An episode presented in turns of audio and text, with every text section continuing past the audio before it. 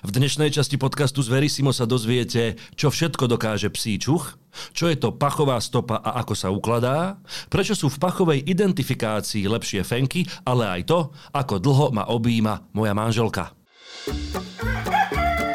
Toto je Zverisimo, podcast, v ktorom vám poradíme ako na vášho štvornožca. Dvojnožcov za mikrofónom vyspovedá herec na moderátorskej stoličke Janko Dobrík. Ahoj dvojnožci, moje meno je Jano Dobrík a vítam vás pri počúvaní a sledovaní ďalšej časti podcastu Zverisimo, podcastu o zvieratách. Mojím dnešným a na úvod môžem povedať naozaj váženým hostom tu v štúdiu v Banskej Bystrici je podplukovník Ján Varga, vedúci oddelenia pachovej identifikácie, odboru kinológie a hypológie prezídia policajného zboru. Wow, to bolo dlhé intro. Janko, vítaj u nás v štúdiu. Ďakujem pekne za pozvanie. Ja by som celý náš dnešný podcast rád otvoril tvojim citátom štátom. Takže citujem. V rámci novej metódy VAMA nasadzujeme služobným psom na ich hlavy špeciálne čiapky s elektródami, ktoré sú prepojené so zariadením umiestneným na ich telách. Pomocou Wi-Fi signálu sa mozgové elektrické impulzy psa prenášajú do počítača, kde môžeme vidieť, ako pes reaguje na jednotlivé pachy pri ich porovnávaní. Koniec citátu. Janko, celé to znie ako obrovské sci-fi. Poďme teda úplne, že po poriadku. Čo je to VAMA a ako si na VAMA participoval ty? Metóda VAMA je vlastne v rámci svetového meradla prvá e, metóda, ktorá vykonáva pachovú identifikáciu kriminalistických stôp e, s použitím zootechnického prostriedku, čiže služobného psa, nášho štvornohého priateľa, e, a použitie technického prostriedku elektroencefalografie. To znamená, že počas toho výkonu pachovej identifikácie, čúchania, uh-huh. ešte kontrolujeme aj konkrétne mozgovú aktivitu toho psíka, ktorý podáva ten výkon. Po slovensky, alebo tak ľudovo povedané, e, je to niečo podobné ako detektor lži, čiže poligraf. Kontrolujeme, či ten psík robí správne alebo nesprávne, či nás nezavádza alebo zavádza. No a názov ako taký, metóda VAMA, je odvodený zo začiatočných písmen uh, strojcov alebo tejto metódy. Takže to je Varga ako VA a MA, to je doktor Maďari z Univerzity veterinárskeho lekárstva a farmácie, ktorý je aj odborník na neurológiu. A treba povedať teda, že ty si pre tých, ktorí nás iba počúvajú, tak Janko prišiel oblečený v krásnej policajnej uniforme, ktorá teda vzbudzuje rešpekt a dôveryhodnosť. Ty si teda človek z praxe. Prečo podľa teba bolo e, nutné vymyslieť, alebo v tvojom prípade sa začať vôbec zaujímať o, o, o to, o, o celý ten elektrický, o tú podporu elektrickú toho, toho čuchového celého šmé, ktoré ty si v praxi robil. Bolo to, boli tie psíky omylné v tom, v tom čuchu? Eh, práve, že tie psíky neboli omylné, lenže mm, omylný je človek a hlavne človek je neveriaci Tomáš, ja to tak poviem v úvodzovkách. Mm. A vzhľadom k tomu, že som ešte aj súdnym znalcom a chodím na súdne pojednávania, vysvetľovať, ako celý proces výkonu pachovej identifikácie funguje. Hlavne z, zo strany obhajoby dostávam otázky, toho typu, že vlastne pes rozhodne o vine alebo nevine toho páchateľa mm-hmm. potenciálneho alebo toho, tej podozrivej osoby a dáva ho do pozície páchateľa. A že vôbec nie je žiaden hmatateľný dôkaz, a iba nejaký dôkaz taký, že pes označí tú zhodu. No a vzhľadom k tomu, že iné kriminalistické metódy, napríklad ako daktyloskopia, kde sú viditeľné markanty, napríklad daktyloskopických stôp, v metóde pachovej identifikácie toto neexistovalo. No a metódou VAMA vlastne už existuje určitý záznam, ktorý sa dá porovnávať, keď pes nájde tú zhodu pachov, čiže ten identický pach, alebo ju vylúči. A vlastne je to iba záznam, určitá amplitúda, ktorá je už merateľná a táto amplitúda je viditeľná. A človek, keď raz vidí, tak verí, ako keď 10 krát mu o tom budem hovoriť, že je to pravda. Takže Rozumiem. takto vlastne to vzniklo. Poďme si teda pekne po poriadku povedať, že čo je mm, výkonom tvojej práce, ako celé to pachové identifikátorstvo, keď to takto môžem s úsmevom povedať, funguje a prebieha? No je, to zase tak jednoducho povedané e, prostriedok kriminalistickej techniky. Pachová identifikácia alebo metóda pachových konzerv správnosti je prostriedkom kriminalistickej techniky. To znamená, že vykoná sa určitý výkon porovnávania kriminalistickej stopy, ktorá sa porovnáva s porovnávacou kriminalistickou stopou. E, mojím mojou, mojou prácou vlastne je, a ešte mojich kolegov, s použitím toho psa identifikovať, či sa konkrétna osoba nachádzala na mieste činu. Lebo každý človek, keď sa nachádza, to môže byť páchateľ, podozrivá osoba, domáca osoba, to je jedno, zanechá na, na tom mieste e, svoju stopu. A jedna z tých stôp je aj pachová stopa. Je latentná, čiže neviditeľná, ale pes svojím čuchom ju dokáže identifikovať. No a vlastne celý proces je jednoducho povedané o tom, že na mieste činu kriminalistickým technikom je možné zaistiť kriminalistickú pachovú stopu. Tá sa potom pošle na naše výkonné pracoviska. Jedno je e, v slovenských Ďarmotách, druhé je v Košiciach. K tým kriminalistickým pachovým stopám z miesta činu sa predložia e, porovnávacie pachové stopy. To sú porovnávacie pachové stopy, ktoré sú odobraté podozrivým osobám. Podozrivé ešte sú stále v tom statuse podozrivých mhm, osôb. Mm-hmm.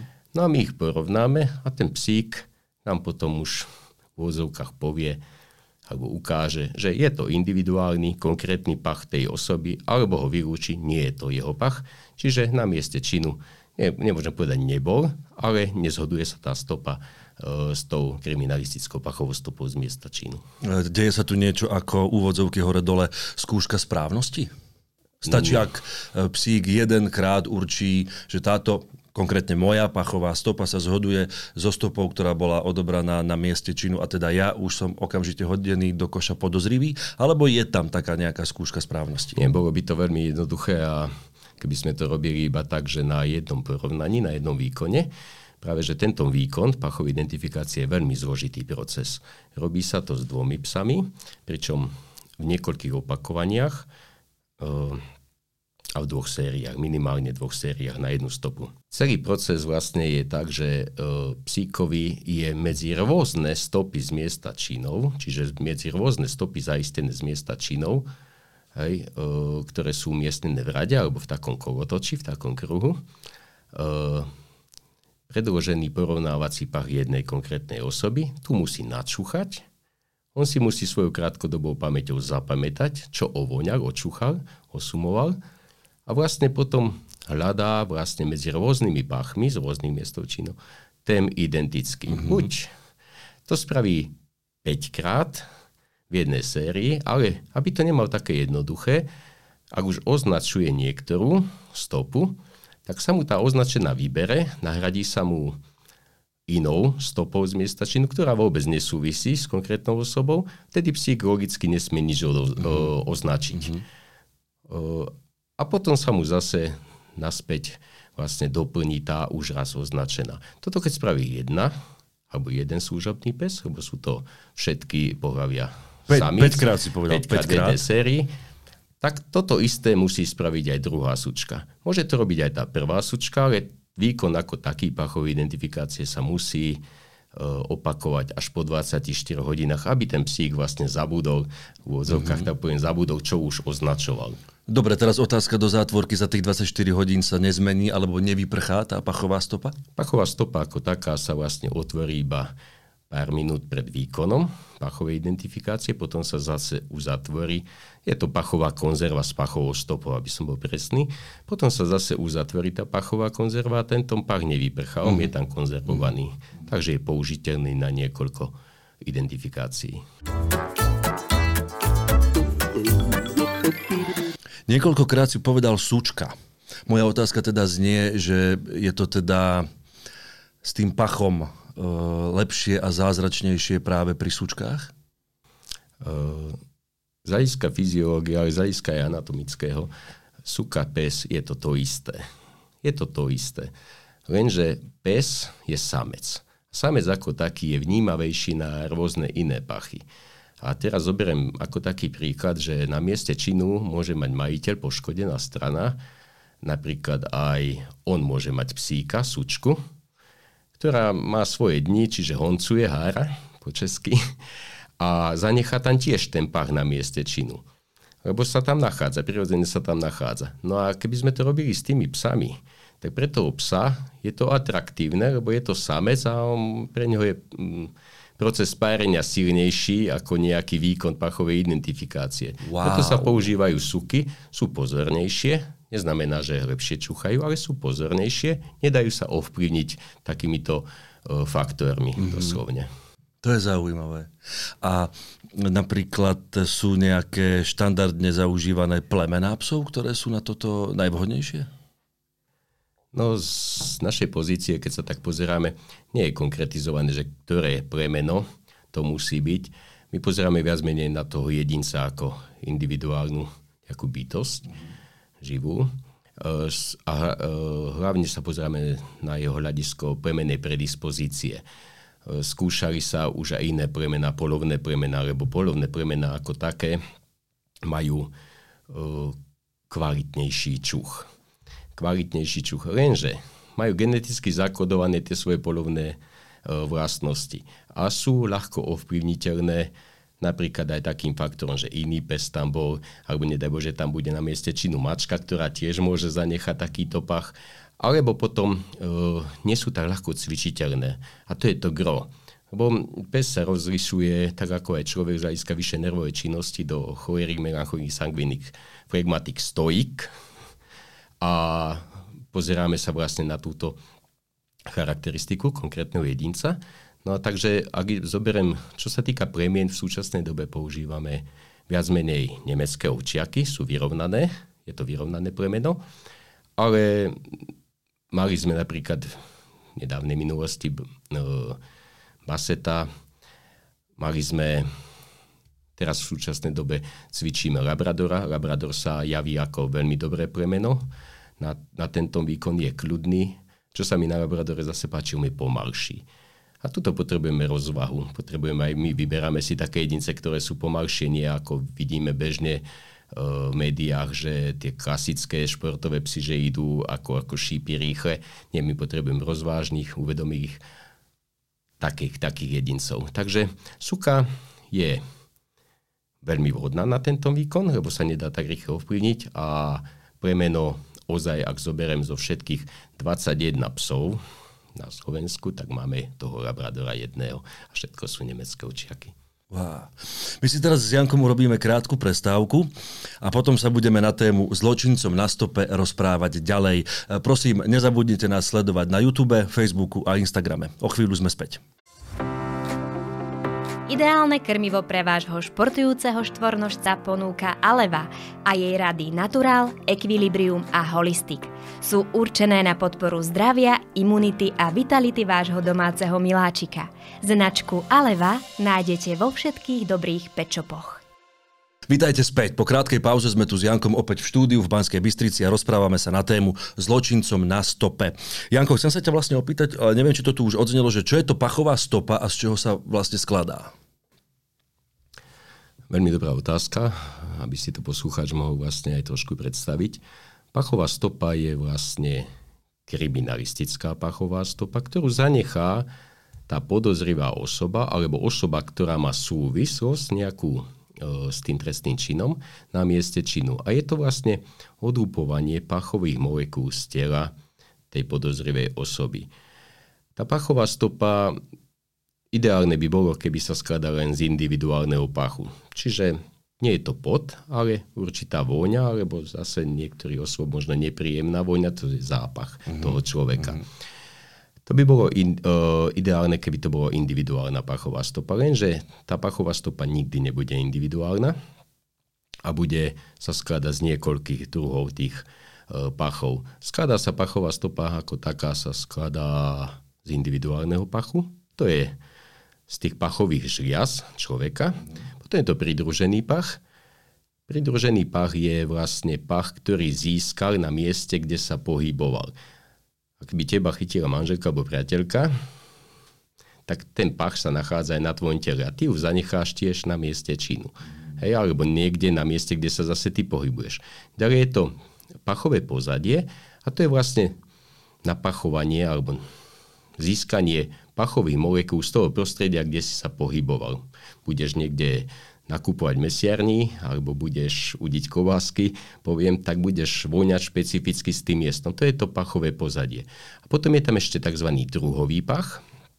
Druhový pach, že uh, je, niekedy sa volá aj etnický pach. To znamená, že stredoevropania ináč voňajú ako Aziati.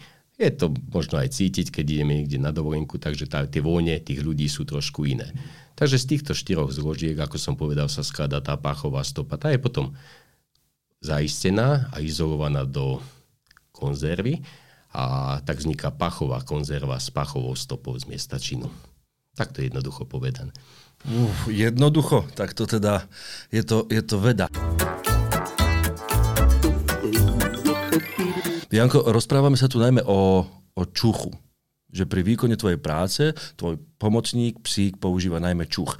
Ale opýtam sa, že či aj nejaký iný zmysel dokáže byť nápomocný. Konkrétne pri pachovej identifikácii využívame len zmyslový orgán, to je nos, čiže len čuch psa. Mm-hmm lebo všetky iné zmysly by boli pre nás e, zavádzajúce. No a pes dokáže práve že identifikovať ten individuálny pach, lebo individu, individuálny pach ako taký, literatúra uvádza, že je nemenný počas e, vývinu toho človeka. A že sa nemení. On sa obohatí o nejaké látky, to sú väčšinou konzumenty, sú konzumenti rôznych čo viem, káv, kofeín, cigaret, o nikotín, ale to gro, to jadro ostáva mm-hmm. nemené. Mm-hmm. Takže preto využívame len tento zmyslový orgán a napríklad zrak je lepší síce u psa ako u človeka, ale bolo by to zbytočné, lebo pes práve že potrebujeme u psa u nás vylúčiť, aby používal uh, aj tento zmysel. Pes je, ja to tak poviem, tiež pes nebude robiť nikdy zadarmo. On chce byť odmeňovaný. On chce byť odmeňovaný, pozitívne odmeňovaný a vlastne tento psík e, u nás, keby začal robiť zrakom, lebo pes je beťar, tiež bude si sledovať toho svojho pána, toho svojho psovoda a bude rozmýšľať a snažiť sa ho čítať. Bude sa ho snažiť čítať, že kde mu asi dal konkrétnu stopu, kde ju skryl a tak, ja to poviem úvodzovka, skryl na ktorú pozíciu. Tomuto všetkému sa musí psovod práve že vyvarovať aby pes nedokázal vlastne sledovať toho psovoda, čo vlastne chce a kde, na ktorú pozíciu dáva tú pachovú stopu. Lebo ja som mm. nespomenul, že vlastne pri pachovej identifikácii ten psovod, aby to ten psík nemal také ľahké, on to nemá stále v jednej rade alebo v jednom kolotoči, ale ten psovod mu stále zamieša, ako vie si predstaviť škrupinky, keď sa hrajú, tak on tiež robí také škrupinky mm-hmm. tomu psíkovi. A ten psík musí stále novú pozíciu a stále novú variáciu hľadať a označovať. Čiže otázka bola, či využíva nejaký iný zmysel, nie len čuch. A dá sa ten čuch e, u psíka napríklad odmerať? Alebo podľa čoho si vyberieš toho psíka, ktorého následne budeš e, trénovať na takýto typ práce? V našej branži alebo našej práce vlastne vyberáme psy, ktoré musia byť vysoko žravé. Doslovne musia mať chuť do žrania. Eh, celá odmena je eh, postavená, alebo celý výcvik je postavený na tzv. chuťovo-dráždivej metóde výcviku. To znamená, pokiaľ psík u nás nie by bol, bol by menej žravý, že mu nechutí, tak je dosť veľká pravdepodobnosť, že nedokážeme docvičiť do detailov toho psíka. On musí byť uh, s takou chuťou musí žrať a vie, že bude za to odmenený potom pri tej páchovej identifikácii a bude mať tú chuť do žrania, lebo, lebo keby toto nemal túto vlastnosť tej žravosti, tak by ten psík pravdepodobne prišiel do určitej fázy výcviku.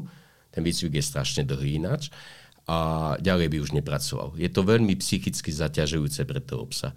U nás, ja to poviem, nechcem, aby to zrieť nevyznelo, eh, je dosť veľký taký v odpad oni sú niezré tie psy, oni sú vhodné na inú prácu, ale nie sú vhodné na pachovú identifikáciu. Ten pes musí byť ozaj rozvážny, kľudný, žravý a vtedy sa s tým prac, psíkom dá pracovať. Pokiaľ nie je, má nejaký negatívum z nášho pohľadu, tak je možno vhodný na inú prácu, ale nie na túto mm. našu. Povedal si, že ten výcvik trvá veľmi dlho a že toho odpadu, úvodzovky hore dole, je veľa. Ako dlho teda trvá ten výcvik? No najlepšie je, keď sa začne výcvik úplne od úplnej fázy druhej šteniacieho veku, dajme tomu, že začne v 3., 4., 5. mesiaci. Mm.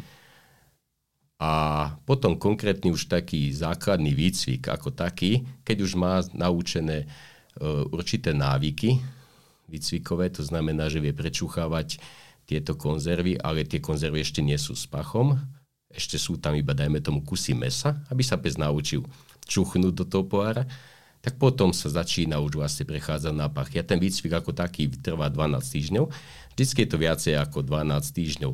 Ozaj, že dobre vycibrený čuch u psa je v tom 6., 7., 8. roku života toho psíka. Vtedy už ide ozaj, že perfektne na 100%, ak sa povie, lebo výcvikom toho psa sa ten, pe, ten čuch u psa uh, začne javiť citlivejší. A umie aj citlivejší. Doslovne vyčúchaný psík dokáže aj nepatrné množstvo pachových molekúl zistiť a nasumovať z tej pachovej stopy.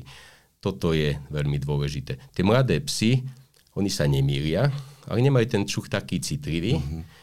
Takže to je ako pre nás nejaká vôňa je silná, intenzívna a tá istá vôňa, keď vyprchá, bude tej isté vône, toho istého zloženia, ale bude jemnúčka, možno si ju aj nevšimneme. Takže takto asi. A ešte sa opýtam, pred chvíľkou si rozprával o tom, že keby ma objala moja žena, tak pachová stopa už obsahuje mňa aj moju ženu. Ano. Okamžite, po jednom objati, ktoré trvá 4 sekundy a zo mňa sa zoberie pachová stopa, už sú tam aj stopy uh, vône alebo pachu mojej manželky? No, bude musieť asi zavolať tvoje manželke, že nech ťa dlhšie objíma, nie ako 4 sekundy, ale pre psa stačí aj sekundový dotyk doslovne.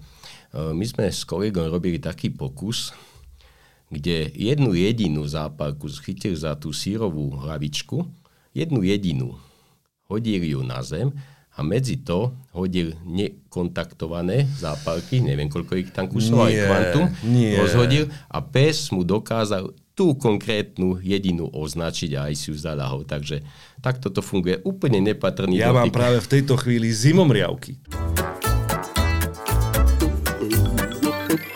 Janko, doteraz sme sa rozprávali dosť špecificky o tom pachu a tých psíkoch, ale ja ako psíčkar mám doma psa. Dokážem ho naučiť eh, s tým čuchom nejaké zázraky aj u mňa doma?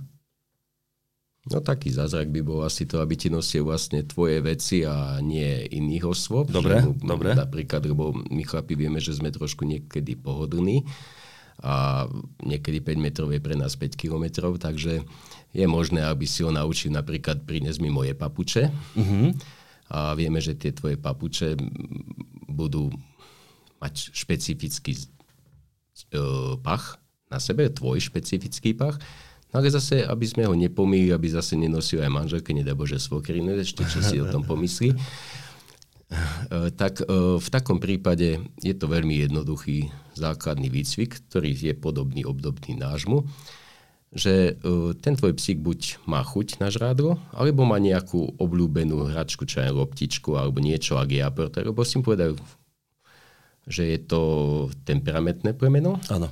Jack Russell, ano. tak zoberieme. A Jack Russell ako taký, on veľmi rád pracuje.